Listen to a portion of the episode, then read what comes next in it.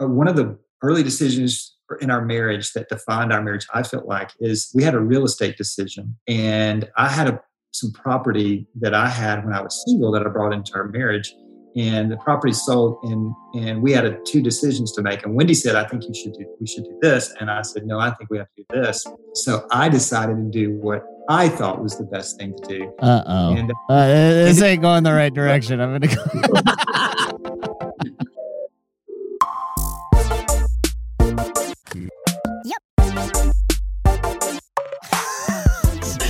You gotta bring up our fight. I mean, I'm usually right, but that's. It's not going to happen. Never, no way. Let's go back. Don't share that story. Hang on. Did I go too fast? You just jumped to purpose, which is you. You're a visionary. It? I see your I'm connection a- here. Love or Work. Welcome to the Love or Work podcast. This is Jeff. And I'm Andre. And happy summer, y'all. Happy summer. Yeah, it's it's summertime. We've been having some summertime fun. Having some summertime fun. Today we got a good podcast. Well, first of all, I just want to stop and say thank you to all of our listeners. Oh, we love you. We don't know who all of you are. We really don't. We always talk about this. I wonder how many Johns are listening, room. Or Jimmy or Sheila. We sit in this little room with Speaking all the you. pads around and a microphone, but nobody else is here with us. Besides our Matty. Matt. Our Matt producer. Has been in here a lot with us. We recorded our entire book in this room over the weekend. And you could listen to it very soon. Actually, August eighteenth, it's coming out. Yes. We so have worked really hard on this. Pre-order now and get your book. Get your book. Uh, go to love or work book dot com and you can read all about it, read all the endorsements, get little glimpses of it. And you could join our launch team. Yeah. Yeah, so what we're asking people to do if they want to join the launch team, commit to buying two books. Why two? Because if you're buying it for your partner, you are not going to agree with when to read it together. You're going to need two books. So we're asking people to buy two books. We're asking you to share. No, listen, sharing a marriage book is a is a recipe for divorce. Or not. So we're saying don't share. Don't share. Get, get your own. Just get two. I'm just looking ahead. And if you do that, then you can get all these free things we have online. We got like other free downloads. You can listen to the first chapter of the audiobook. There's all, I mean, there's so many. There's like six different things you get for free. But we need you to do it now. Pre-order it. love or work dot com. No. love or work book dot com. love or work book dot com. That's good. Thank you, honey. Help us make this uh, something that we get to share with so many people. So anyway, say all that to kind of go a little pitch for our little book. Coming the little soon. book that could. Let's call it the little book that could. One day, one day it will come into your hands and it will be beautiful. But before that day comes, we have a great podcast today. Today, we are interviewing Jeff and Wendy Henderson. Jeff is an author and pastor. He's a pastor of Gwinnett Church and in Atlanta, outside of Atlanta, and wrote a book called Know What You're For. A growth strategy for work, and an even better strategy for life. It's a good title. It is. Yeah. But it's uh, the four books. So look that up and He'll get yourself. He'll talk a little up. bit about it on the episode, but more than that, I want you to listen to three different things. Listen for them? Yeah. Mm-hmm. Is that right or listen wrong? Listen for three different things. What yeah. am I supposed to say? Just go ahead. What are the three things? Listen up, people. Three things.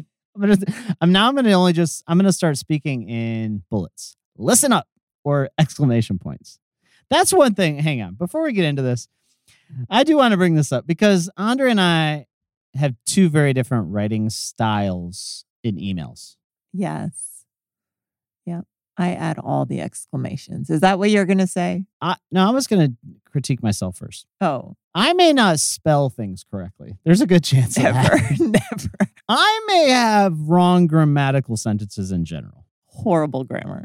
I may not even say the right thing on this podcast, but what I don't do is add all the exclamation points. I mean, there's got to be some rules in email. Like you can only put so many exclamation points or in bold one email. Or bolding. You can only do so many all caps. You can't put all caps on one word in every sentence. And then I bold like the important parts too. It's a little, there's been a few emails I've received from Andre and I'm like, Andre, why are you screaming at me in the email? It's like, calm down. Can I introduce you to the Calm app before you send email? All that to say, listen up. Three things with Jeff and Wendy Henderson. Number one, the personal board of advisors. Number two, a goal-setting weekend. That went the wrong way. Let me tell you. Number two, don't ever do this. Just don't. Just don't ever do it. No, don't. Don't make it. Don't a pull surprise. out a flip chart. Don't pull out a flip chart on a romantic weekend. I'm just saying. Number three. This is more serious. They both are going to open up and talk about seasons of depression that they've had and how that's really impacted their marriage, their relationship, how it impacted their kids. And this is something I know a lot of people need to hear about and mm-hmm. need to talk through. And and they really opened up to us about this. And I'm so thankful that they did, because I know there's a lot of listeners that are really going to benefit from hearing their vulnerability. Yeah, it was beautiful. So here we go. This is Wendy and Jeff Henderson.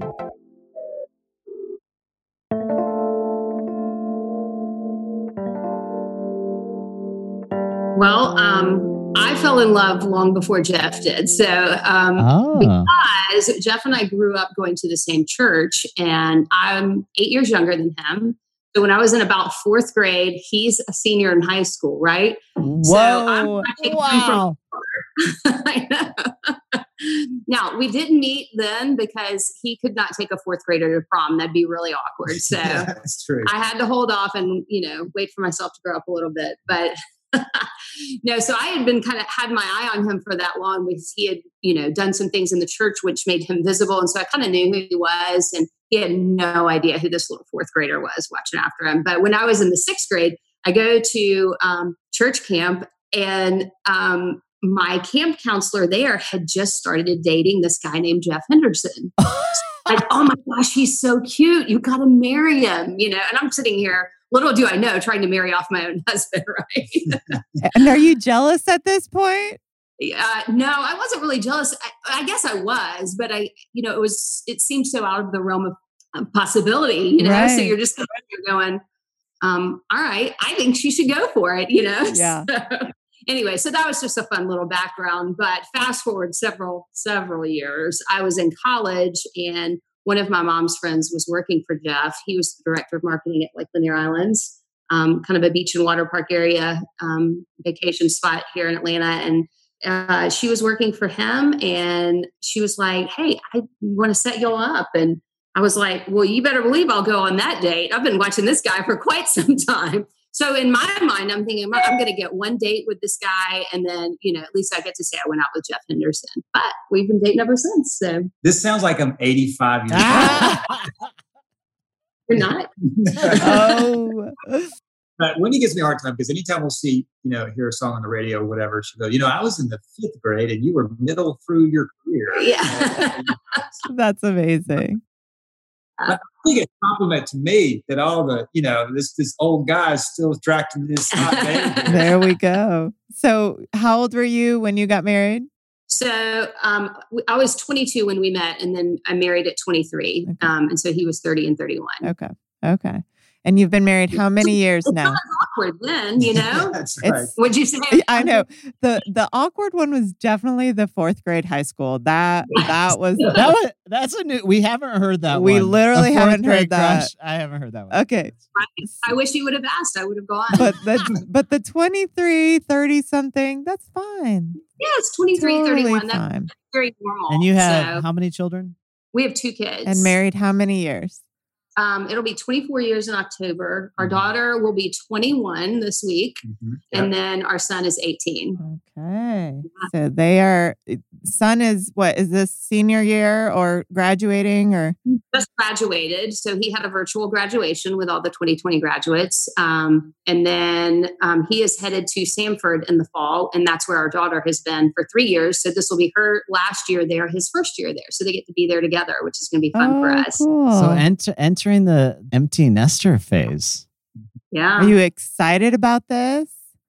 Yeah. I mean, I think it's bittersweet because we love our kids, but, um, you know, we've been blessed with quarantine, which has given us a whole lot more time with them. And, and I mean that sincerely. I mean, it's been great timing for us. I think a lot of parents with young kids are about to pull their hair out, and we feel like we've been gifted three extra months with our kids who you know, typically at this stage in life, we're never home. So, so we kind of have that. So it'll be a little easier to go into it that way. But yeah, we're excited to travel together and, and do some things, you know, kind of back to when you first married and didn't have kids, you know, you get to jump back there again, which is a fun season. And, and we've been talking about this for over eighteen months to two years with people who we have some, some advisors and people who kind of pour into our lives. And, and they just said, hey, don't, don't wake up one day and you're suddenly empty nesters. Um, it's going to be great, but it's going to be different. This will be the first time in twenty-one years that you haven't had kids in the house. So mm-hmm.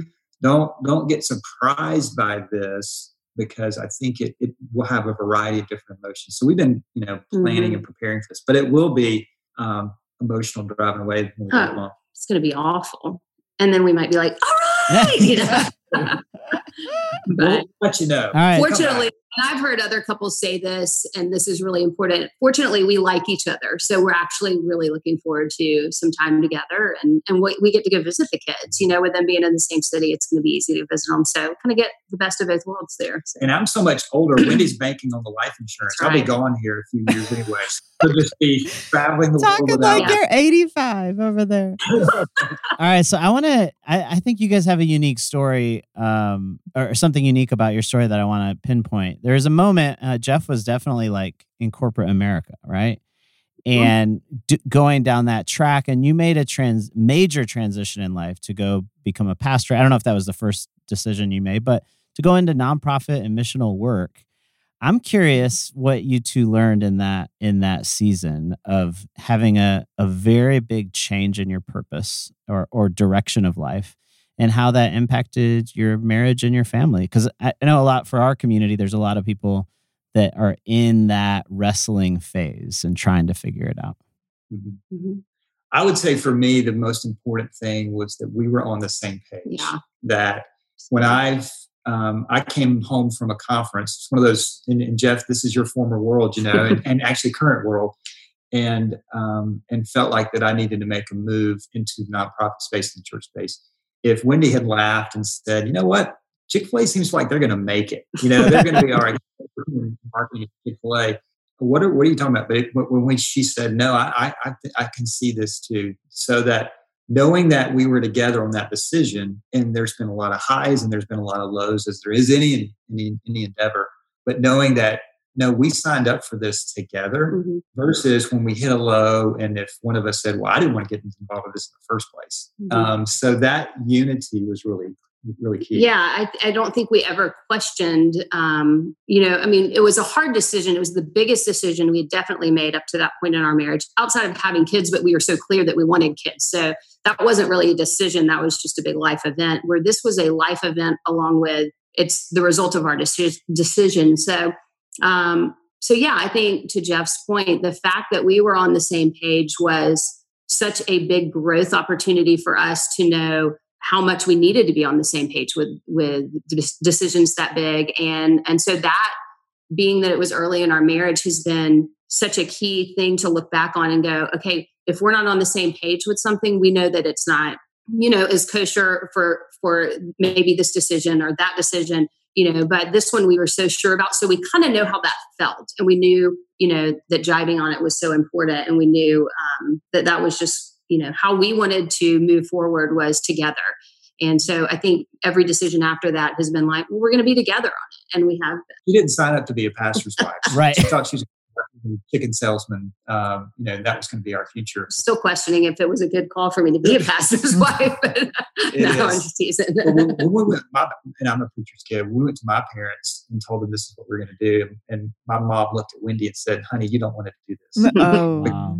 He is a pastor's wife. Yeah. yeah. And, so uh, she had done that. The hard life of a pastor's wife. So, mm-hmm. But to, I, long story short, I think that unity, for, so for those um, of your audience that's wrestling with this, mm-hmm. it's it's hard to get unity early on. But if you get it, it's going to help you, because if you don't get it early on, when those difficult challenges come, it's, you're going to go right back to, well, I said from the very beginning, I didn't want to do this in the first place. Mm-hmm. So what yeah. do you do when you don't have it? Do you not move forward? I mean, so yeah, what if you're in that space where one person feels like, you know, let's do this, and the other person is not there? Well, I think we've had decisions like that to make as well, where we're maybe not on the same page. And so I think what that did for us was led to discussions. And so we would ask more questions and get to a point where we were on the same page. So whether it was a compromise or whether it was an understanding one way or the other, we ended up landing together because we, I think the, the going into ministry thing was really big, but it was an immediate decision that we both felt peace about. I think we've wrestled with decisions where we've had to have further conversations about things. So I think just asking good questions and um, kind of leaning to the other side to kind of understand, you know, okay, why do you want to do this? And what do you think is good about this decision and, and things like that. So I feel like we know what it looks like at the end of that. So we can work toward that unity on it. And we have a board of advisors. And I know that sounds like, a, uh, oh, you have a board of advisors. All that is is a bunch of friends that are older than us. Mm-hmm. But they've, so whenever there's disagreement or we're not quite sure, we go to them and go, what do you mm-hmm. think? And just actually saying these things out loud to another group of people, it just helps. First of all, just saying these things out loud. Then for them to reflect back and go, oh, I see that, or mm-hmm. no, or I see Wendy's point. Mm-hmm. So, so on those big decisions, if there's not that unity, I think trying to get a trusted group of advisors around you that can speak wisdom. And we, we look to people that we want to be like when we grow up, and we want our kids to be like their kids and that. But I have, you know, for some, some of the smaller decisions, not, this wouldn't be a smaller decision, but I'll give you an example. Uh, one of the early decisions in our marriage that defined our marriage, I felt like, is we had a real estate decision, and I had a some property that I had when I was single that I brought into our marriage, and the property sold, and and we had a, two decisions to make. And Wendy said, I think you should do, we should do this. And I said, no, I think we have to do this. So I decided to do what I thought was the best thing to do. Uh-oh. And, uh, this ain't going the right direction. I'm going to go. It's been a long time now. Where, I can talk about it again. Where so. were you, Jeff? When I was, so this is like, yeah, twenty-three years ago, whatever. So yeah. Ended up, we, you know, costing us, you know, good, good amount of money. And, but there was a good lesson to learn. So now I go, here's what I think, but what do you think? Because I just feel like that unity is so important. Mm-hmm. So you have a board of advisors on your marriage, like a mar- your board of, like your, this is board of advisors. This is not work. This is not whatever. This is your marriage family board of advisors. Call it a personal board of advisors. Mm-hmm. So it's, it kind of started more with job stuff for you. you know. I got the the, the idea from Jim Collins, get the great author. He yeah. said, you know, if Coca-Cola has a board, why don't you have a board? But mm-hmm. uh, so I started that just as a personal advisory board. We we have gone to marriage counseling. I I, I wholeheartedly believe in proactive counseling. Mm-hmm. It can, counseling doesn't have to be when you you know have a have a wreck and oh, oh no. I mean that's that's okay, but I'm a huge believer in proactive counseling. So we do have a marriage counselor, but but this board of advisors is um, they they get into, because it's, you know, if you just segment business, that's just a part of who you are. Who you are flows to all areas of your life. Yeah, and um, so they they've been a huge huge um, source of information and advice and wisdom for us. Mm-hmm. That's good. And while there are men that speak into Jeff's life professionally, their families are also ones we would want to emulate. So mm-hmm. it kind of is a twofold thing where we can, and I know all their wives, we've all been together. So it's, it's a great group of people to go, we want to be like them. We could aspire to be like you, because, you know, they have what we want. So, mm-hmm. so before we started the interview, you guys were kind of joking about, I, I think loosely about the different personalities you guys each have and how you uh, approach probably everything in life. I'm guessing, this is a guess. I, you guys can explain your personalities better than me. Uh, Jeff maybe is a little more structured and a little more planned out. Is that is that a fair versus? Oh wait, and Wendy, you're wild. Yeah, is that right? Another way to say that is one is boring, one's lively. Lively. There's all different ways to say. I'm reading something else here with you two as well, right? So talk to us about that. Talk to us about what you've learned about each other and and your personalities and how you bring that into your family. Well, you wanted us to be vulnerable, so I'll tell you the worst weekend we maybe had in our marriage. Oh, this should be good. So, Jesse, was, Jesse was a little girl. How old was Jesse? eighteen months or something? I don't know what you're about to share, but yeah. Oh, yeah, the goal setting weekend. Oh, so, that one, yes. So I we booked a bed and breakfast weekend, and I was going to surprise Wendy. We're just not going to go to this bed and breakfast up in North Georgia. this is going to be a goal setting weekend, because why, why wouldn't any, every spouse wants to have like a goal setting weekend, because you have a vision for the marriage. You have a vision for finances. You have a vision for our health. I mean, doesn't every spouse desire that? Oh. Hey, we only get one, one, one chance at this thing called life and marriage. So I called this guy and I said, hey. Hang on. I wish our listeners could see Wendy's face right now. She I'm, is mortified I'm by like, the things that he's saying. I'm like dying inside a little bit. Keep going. Keep going. So anyway, I called this guy up at bed and breakfast. And I said, hey, man, do you have a flip chart? And he goes, what? And I said, you know, a flip chart. I have ideas and stuff. And he goes, no, but if you want me to get one, I'll get one. I'm like, that's that's that's customer service. So anyway. So we go up there and we're having coffee and dessert out on the porch. So this guy walked the screen door, you know, squeaks. And this guy's walking out a flip chart. And uh, then he hands these two folders that I had secretly given to him. On they check-in. Weren't folders. They were three-ring binders. Binders. Like yes. Binders, yeah. And I even had a, this was back, remember Y two K? Uh, this is back when this was, right? This was a long time ago. So I had a theme for the, this was nineteen ninety-nine. So I had H two K, Henderson two thousand. Oh, wow. The first, um, the first spreadsheet thing or the first uh, file folder was finances. So I said, all right, surprise. We're going to have a goal setting weekend. We're going to start with finances. And, um, and it just went down so quickly. And I, I tell people there were tears throughout the weekend. And finally, Wendy turned to me and said, Jeff, pull yourself together. Stop crying, man. So, uh, that's when I learned. I don't know if goal setting, I still do goal setting. She just doesn't. And I still it. don't. Yeah. So there you go. I have one goal and it's not to set goals. So yeah. It's a fun one in the family, but I kind of move this ahead. Yeah. Somehow. But yeah. you, Somehow. you've found a way, I guess, over, you know, over your marriage to kind of realize, oh, we don't, we don't think the same way about all this stuff. Right. Right. And I think that's a good thing. I think we definitely bring a balance to each other. You know, when I do need structure or seriousness, he does bring that and, and pulls that out of me. I do have it deep inside. He just has to pull it out of me. And then sometimes, you know, I have to remind Jeff to get his nose off a book and, you know, look up around and let's go play and do something, you know, mm-hmm. do something fun. So I think we balance each other out that way. Because um, after this, actually, we're driving to the Highlands. And that wasn't planned. Because mm-hmm. I, I, I went into this week with a plan. I know you appreciate this, Jeff.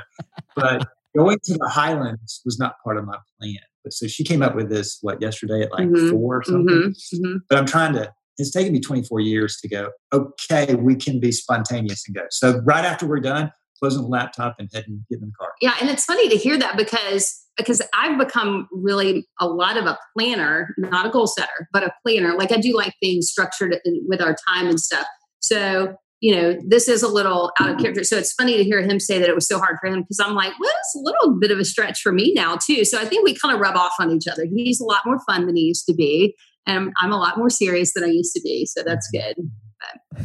So what, over over your marriage, what are the things that consistently have brought you together? You're like, man, this is this is how we've learned to maintain this relationship that others could learn from. Mm-hmm. Well, I would say um, the first thing would probably be our faith. Um, you know, I mean, obviously in ministry, we we have hopefully a pretty solid faith and foundation there. So we meet there. Um, we both come from similar backgrounds. We come from healthy marriages. Um, both of our parents, you know, his parents were married when his dad died. My parents are still married, just celebrated fifty years. So to have that emulated is is no joke. You know, I mean, that's serious and we appreciate and are very grateful for that. So I think coming into um, marriage with kind of the same values has been really helpful for mm-hmm. us. So that's been a lot that's kept together. And family is a priority. So our kids are super important to us. And so we're always wanting to prioritize time with them. And that's never a tension between us because we both want that. So. Yeah, kids are a huge priority. And I, I mean, I'll at some point leave Gwinnett Church, and but I'll always be their their dad. Um, um, and so I, I want our family to be a, a huge priority. Mm-hmm. And I never want, and I saw my dad emulate that. I mean, mm-hmm. he was busy as a pastor, but mm-hmm. he he never lost his priorities. Wendy's dad is in uh, residential real estate mm-hmm. and Uh, he's, he's been very busy and very successful, but he's always been prior to, mm-hmm. prioritized her family. Mm-hmm. So knowing that, has been, I'm not going to put our family on the, and especially in nonprofit world, because you mm-hmm. can, you're in purpose, right? So you could easily put your family on the the altar of, hey, I'm trying to change the world. That's mm-hmm. great. But I've seen way too many men and women try to save the world and lose their families and marriages in the process. And while that's totally understandable, we just didn't want to do that. Mm-hmm. And uh, we and, I, and we got a great example when I left. So I, I left Chick-fil-A to help start Buckhead Church, and then was asked to go help start another ch- Gwinnett Church where we're at now. Um, eight years ago. When I left Buckhead Church, I mean, we helped start that. We gave a lot of our lives to it. But, um, you know, after a few months, people forgot who we are and moved on. That was such a great lesson to go, you know what? Who hasn't forgotten about us is Jesse and Cole. Mm-hmm. Uh, and the fact that our kids actually might want to go into nonprofit work as well is mm-hmm. really encouraging that they didn't get burned by it. Mm-hmm. That's good. So you have this uh, concept, you wrote a book, Jeff, around becoming known. What are you for, basically? And I'm curious, have you ever, do you apply that to your family also? Absolutely. Yeah. I mean, the, the, the two questions really, I think any organization needs to ask is, what do you want to be, what do you want to be known for? And that's your, your unique vision, your unique niche. And then what are you known for? So if I'm telling you guys today, I am such, I want to be known for being a great dad, man, I'm an awesome dad. I'm the best. You can go, oh, that's interesting. Let me go ask Jesse and Nicole. Ultimately, what are you known for? And there's a gap in any relationship, marriage, family, work, boss, employee, employer, customer, client. So you've got your vision, but the reality. And so every day is an opportunity to shrink the gap between what you want to be known for and what you are known for. And um, and so for me to, to have that really clearly defined and look at on a very consistent basis is kind of an anchor and kind of a guide for me to know, hey, here's what I want to be known for. And uh, and I, I, I there's things I want to be known for at work. There's things I want to be known for at, at at home. But ultimately, every day, it's not a it's not it's not perfection, but it's about I'm going to shrink the gap every day. And I think, especially when an organization comes to work and there's clarity about those two questions, and we know how to shrink the gap, that's where purpose lives. And one of the things I love about what y'all are doing uh, with Plywood too is that you're you're able to understand how to make purpose A, a, a venture that's sustainable financially and, and to help change the world. And this this this merger of purpose and profit is such an important um, such an important message now that um, you led me to, Jeff, but now I'm just telling everybody it was my idea. Okay, let me do a follow-up question on that, though, because specifically related to relationships, uh, we get a lot of people that come to us and are asking, maybe one one of the people in the relationship is really struggling with why they exist in this world. And it actually creates a real tension in the relationship. There's this person that's going all out and they're doing it, and then their partner's like, I don't know why I'm here. What what so if you were sitting down with a couple, and I, I'm curious if you've sat down with couples that have felt that same tension, like how would you process through that with them? Mm-hmm. Well, I would say even in our relationship, I've probably struggled with that a little bit. Um, however, just because I was the stay-at-home mom, so my my identity was always in, I'm a mom. And so now as they've gotten older, it's like, okay, what's my identity beyond that? Because there's a lot more life beyond children than with them. You know, you're only with them for eighteen years, you know, twenty-one in our case right now. And then, you know, now I'm trying to figure out, okay, what is my true identity? And, and now as far as Um, Jeff's job, he's been a pastor for the past seventeen years. And I think we did that together. So I had an identity in that too. And, you know, being a mom. So all of that kind of came together. So, you know, with, with the kids going away now, it's kind of like, okay, where, where is my purpose now? And I've got to search for that. So I think in trying to figure that out, I think in sitting down with couples together, we would be able to, I would be able to identify that and be like, okay, you know, where are your passions, you know, and how does that align with, so I've been looking at, okay, so I've always had this role as being a pastor's wife. So how can I lean into that more in this season? You know, so you kind of look into what you did, what else you did have around you, because there's plenty, you know, you're not just one thing and you don't have just one purpose. So, um, and those, that dual purpose that I had, I'm looking at being a pastor's wife now. And how do I lean into that? Or how do I come along, Jeff, and support him? Because I enjoy that. Um, I don't know if any of your listeners are Enneagram people, but I'm a two. And so I'm a helper, I'm a supporter. So I w- can lean into that easily and come alongside him. So um, I think we've talked a lot about that is like, how can I, you know, how can I find my purpose in that? So And that's one of the things our, our advisors, you know, that's why they were talking about empty nesting years, is it's going to be, it's going to be mm-hmm. different, and especially going to be different for Wendy. And how's that, how's that going to, how's that going to help? How's, and, and, mm-hmm. and here's the challenge. And I, and, and this is where we've hit some tension. It's, I want to help her figure that out, but I don't know that she wants me to help her figure mm-hmm. that out. Yeah. So that there's got to be other people that do that versus, mm-hmm. so I'm trying to figure out my role in that. Um, obviously, I'm not good at that. I would like to take her to a bed and breakfast and do a goal setting weekend, but I tried that once before. You learned your lesson. So, I like it, yeah. Jeff. So I'm trying to figure out, how do I help her figure that out? Mm-hmm. From my perspective, I, it's not like I'm the leader at Gwinnett Church. We lead that together. Mm-hmm. And I've got plenty of examples of how that plays out. Uh, I'm just more visible because I'm on the on a platform and, you know, or stage at the church. People see me more regularly, but they don't know that one hundred percent of what I do is influenced and directed by Wendy. Um, but even if that's ever taken away, okay, how, what's our identity then mm-hmm. now? So mm-hmm. I think helping, that's why this season is so important, why we've been talking about it for eighteen months. Mm-hmm. But I think, you know, especially with couples, it's, you know, you sometimes the other spouse doesn't want you to help them figure mm-hmm. it out. They want you to just walk, walk alongside and commiserate and say, yes, I understand that. Mm-hmm. And then friends come around and do that. So trying to understand your role, it might be different for other couples, but for us, I'm trying to figure out what my role is in that with her.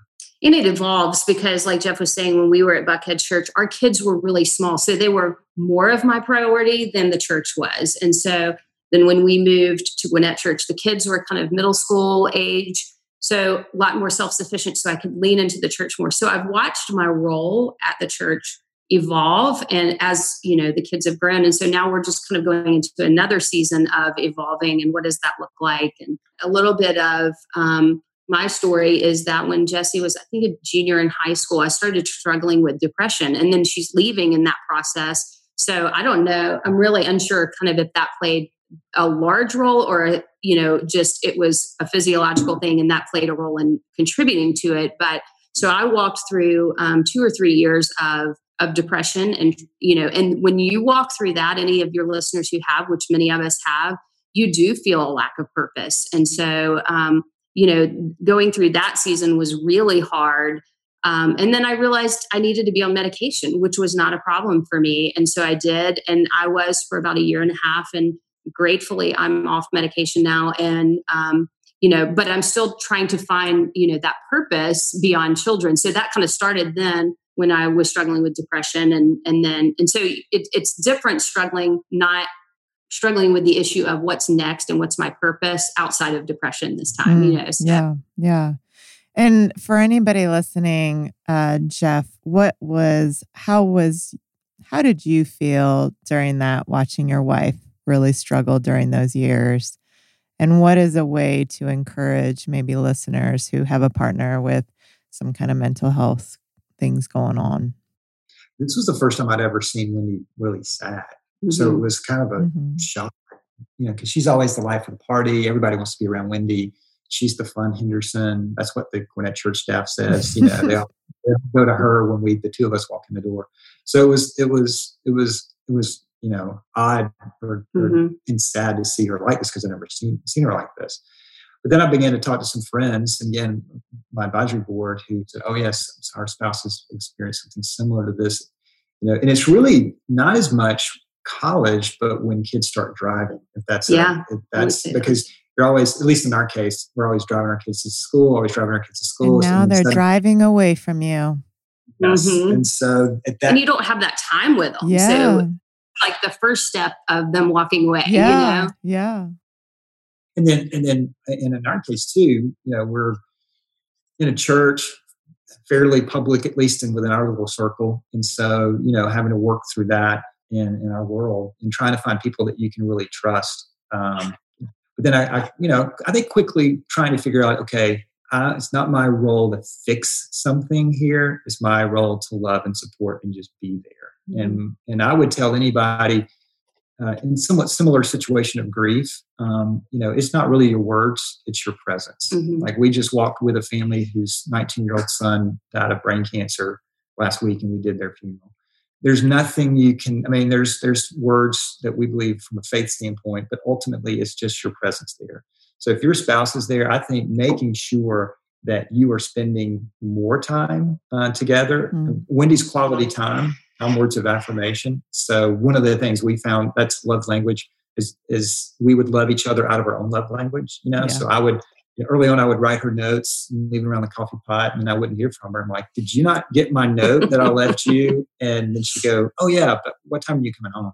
So I knew in that, that day, um, when she was going through this, I just needed to spend more time just being here. But it wasn't, you know, what do you think, or providing ideas. It was just sitting at our couch, just across, mm-hmm. just just sitting there mm-hmm. and pulling away a little bit more uh, from work and just being here. So as um, leading a church, I mean, my dad was a pastor. Yeah. And I remember there's all these moments coming home, and um, there's marriages that are f- constantly in turmoil, all surrounding the community in some way. And I'm curious, like if you, if you were like, you could say a couple things, you're like, man, I wish the couples that are in my sphere of influence could just hear me say this, that would be an encouragement to them. What do you, what would you want to say to them? For in, in, their, in it, marriage or in their work? In, in marriage, yeah. Um, wow. Well, I mean, I, I think I think it's so easy to be selfish in marriage. And I think is um, one of the things that's been huge for us, like Jeff just mentioned, was the love languages.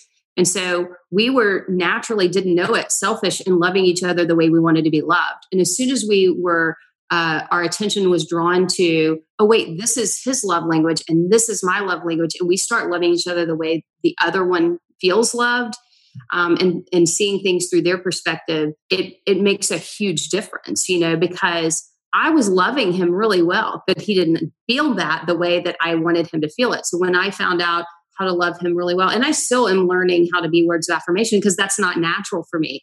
And so when I can love him in that way, it means so much to him. And so I think it's, as soon as I get the focus off of me and put it on him, then that makes a world of difference. So I, I think just shifting the focus more than anything in marriage, we're so, you know, like you're frustrating me, you didn't do this and, and all of that. And so it's like, okay, stop right there. What can I do to make this better? You know, what can I do to step into this problem and help it? Mm-hmm. So, and I do that really well, don't I, Jeff?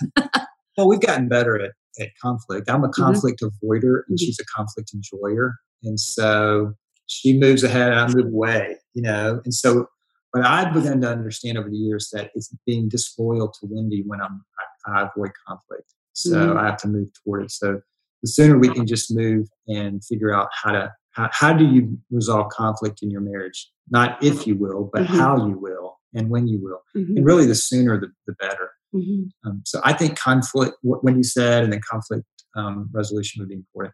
I think the other thing, which is such a lousy answer and such a boring answer, but it's really, an, I think, still an important one, is is understanding, trying to get on the same page financially. Because if not, there's always going to be fights that come from if, if, if the financial house is is in order. And that's not talking about making a lot of money. I mean, we're a nonprofit world, okay?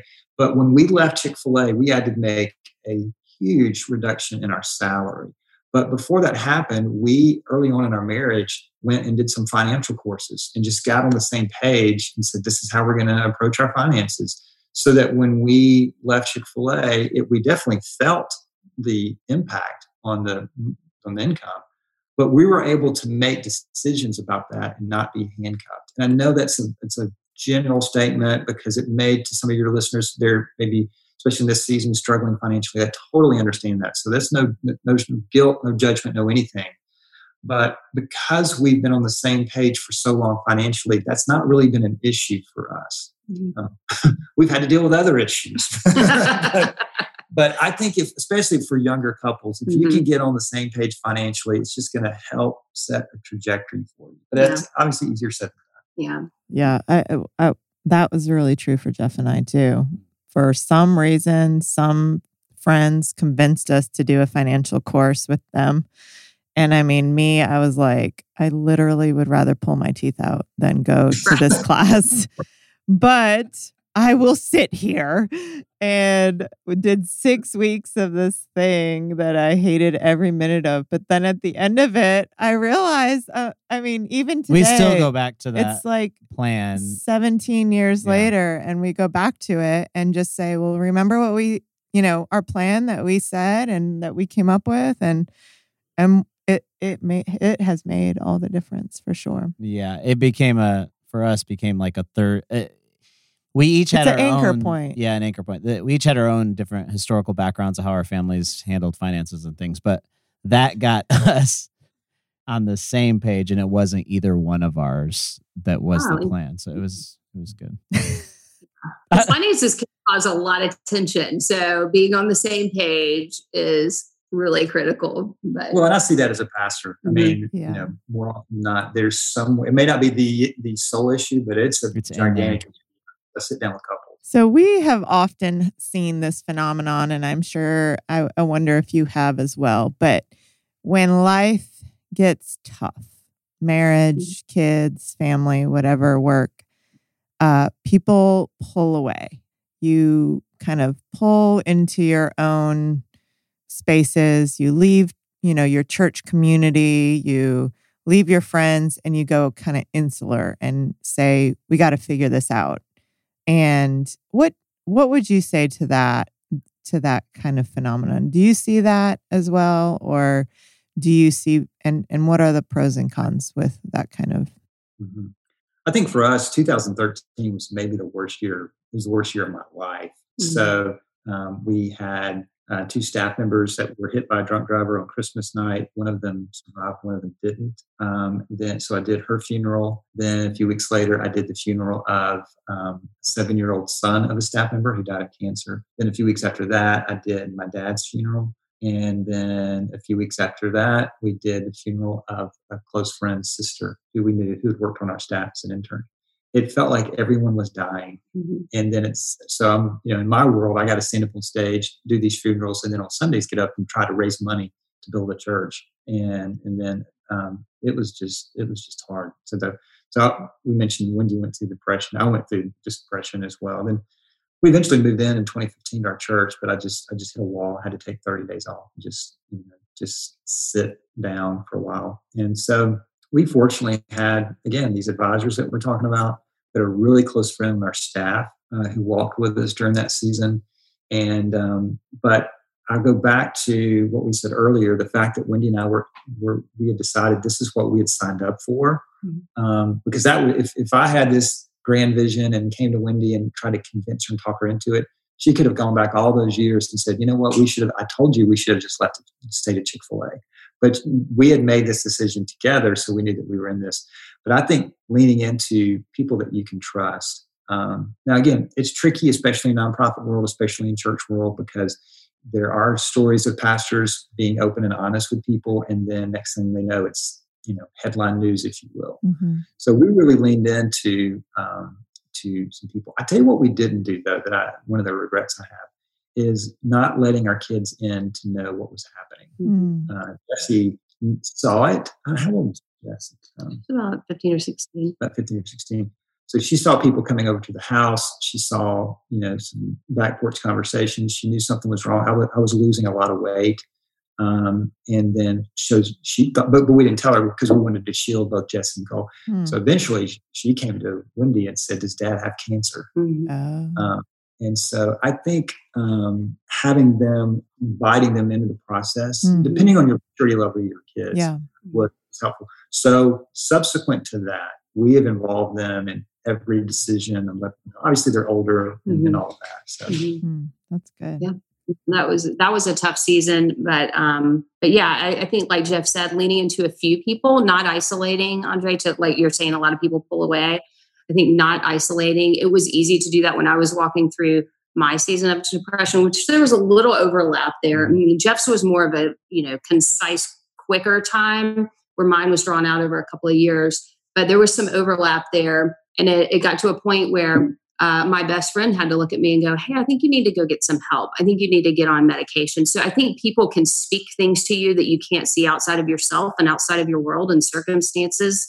So, and I think I, I agree with Jeff, bringing our kids into it more would have been a whole lot easier on them, you know, um, to be able to have those conversations. I mean, that, that's such a hard thing with, with kids. You want to shield them, and then you, you know, you need to bring them in at certain points and wh- when to know what is, is hard. But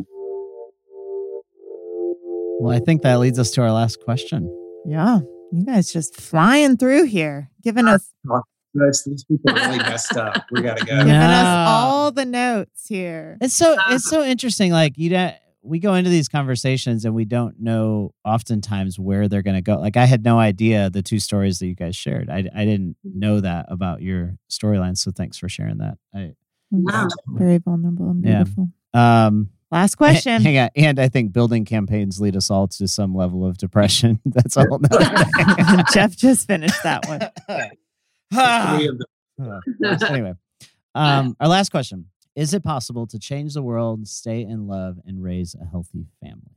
Go, Jeff. It's a tough question. We're still figuring it out. Yeah. Um, but we we believe it is possible. Mm-hmm. And I, I do think one of the ways you change the world is to have a healthy marriage and mm-hmm. have, have a healthy family. Uh, but I do think you can you can do that. It takes priority. It takes intentional planning. It takes podcasts like this. It takes thinking about it. It, it doesn't happen by accident.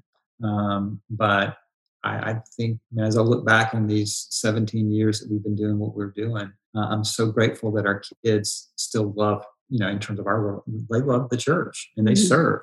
Um, but at the same time, whenever our season here is over, um, we're still going to have great relationships with them. Mm-hmm. So I do think it's possible. It does take planning and intention. Yeah, I, I agree with that wholeheartedly. I think, you know, because we've focused on having a healthy marriage and having Um, a healthy family, I think, I mean, people might say that because we're in nonprofit ministry, whatever you call it, um, that that is a portion of our changing the world, which to some degree I could understand. But I think more of the changing the world from Wendy and Jeff Henderson is going to come through our kids, you know, because they are such quality kids and we're so proud of them. And what they do will can eventually be attributed back to us. So I think more than our own personal world change, if you will, it's it can be through who you raise. I think Andy and Sandra have a um, our our pastor and his wife have a, a statement about that. It may be um, you know the biggest change in the world may be in who you raise, you know, or something to that effect. I can't remember it verbatim, but um, but it's so important how you raise your family and how you um, you know pour into your marriage, because that can be, to Jeff's point, the the um, byproduct of that can be some of the greatest change that you can do. So, mm-hmm. so I, I would say, yeah. And, and also don't, I say this ironically because she's the fun one, but don't miss the fun, you know, mm-hmm. don't miss the fun of raising your kids, because pretty soon they're going to be, they're going to be gone. Yeah. And we're going to be left with the dog that just showed up here, about right here. And she's been pretty good. She's been yeah. good. So, yeah. But, But don't miss the fun. Don't don't miss the joy yeah. of, of, of raising kids. There's a lot of responsibility, but it's, there's a lot of potential fun memories mm-hmm. as well. Mm-hmm.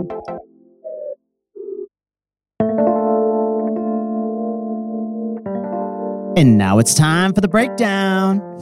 You are very energetic today. Yo, break it down, Matt. Break it, break it down. Go. Break it down. Go. Break it, break it down. Oh, yo. Help me, Lord. Here we go, Jesus. Dre. Here we, here we go. Yo. Okay. Let's get to this interview, honey. We want to talk about the things that we really learned. I know, but I was just really hyping up the breakdown. I just, I really took it to another level. I really believe that. I think there was like, there was a level we were coming in at the breakdown, and now I just elevated the breakdown to a whole nother level. Okay. First of all, I really appreciated this whole idea of a board of advisors. You did? Do if I have, have hang one, on. Do we have one? Do we I have just, yeah, like? Yeah. Do we have that? I just want to say, I feel like it's our one hundred interviews. If Those I, are our advisors. If I suggested to you, this is this is the po- because you're making it so formal. This is the power. I don't of like that. Other voices in your life. If I suggested you, honey, you need a personal board of advisors. You, oh Lord, you might slap me. It's probably true. Let me tell you about your advisors. Like when they were talking about, about how like he wants to give her advice about her purpose. Kind of like happen. How you try to coach me about my life. And I give you the big no. Uh, it's interesting hearing hearing them share, because I, I could relate. Oh, yes, for sure. For sure. You're, so you're a lot more like Jeff. Hang on, I want to take this like back. Wendy. I do want to take this back just one minute. You're interested in having a board of advisors, personal board of advisors. Yeah, I don't like the phrasing, the terminology. Sure. But I do like this idea that they're like our go-to like group that we're like, we can't see eye to eye. Help us. Help us with this. Because mm-hmm. we don't see eye to eye so much. It would be helpful. I actually think we do have that. We just don't, we haven't formalized it. Okay. Well, it, you know what? I brings me back to a memory. We have a single friend, dear, dear friend, who was dating and in a relationship and a serious relationship. And she was very excited about this possibility of this relationship. And she asked us to be on her board of advisors. Oh, she did. And now they're Do getting married. Do you remember that? Yeah, they're getting married now. Because she wanted to be like, question the hard questions about if this relationship was the right relationship she, she should be in. You know what I love about that is that she went out of her way to invite. There was a formal email. She invited us into it. And I think that might be something that is really important to do. If there's some people, because I think we all kind of have some people we respect in our lives and we listen to, but how often have we really invited them to speak into it? And I think a lot of times people yeah. are waiting for that in- invitation. Yeah. No, I think it's, I think it's beautiful. So are you going to do that?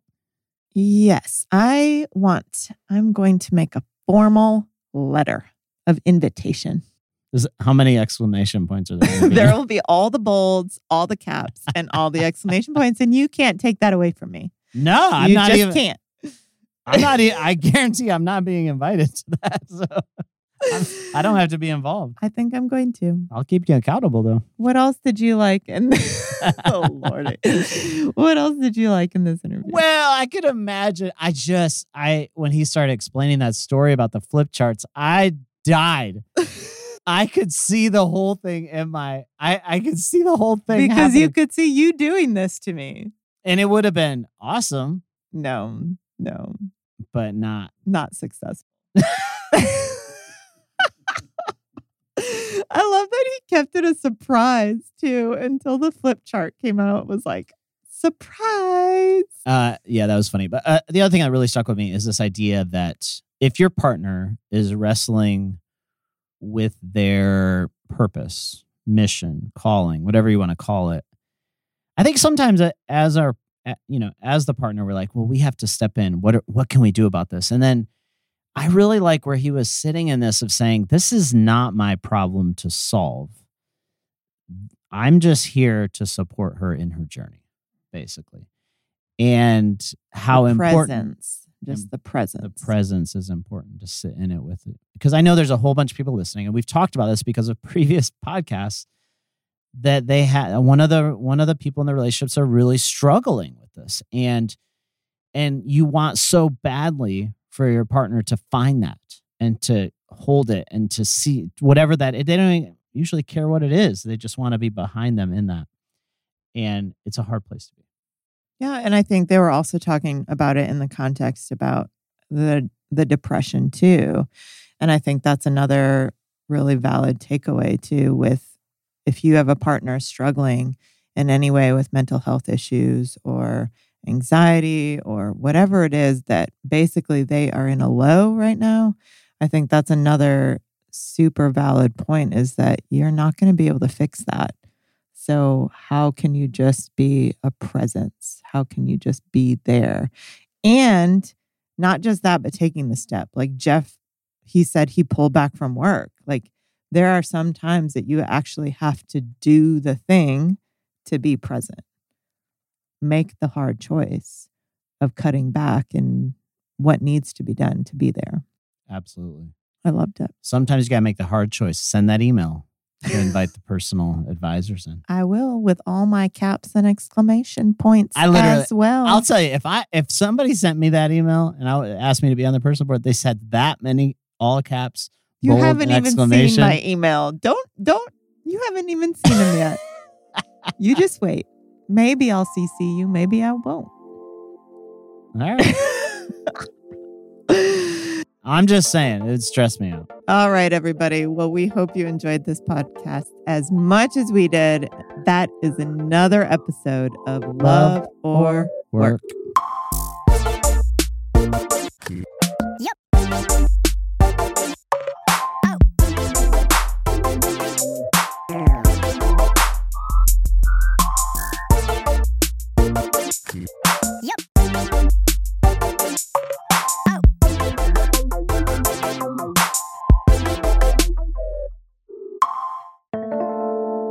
episode was produced by Matt Owen for Soul Graffiti Productions.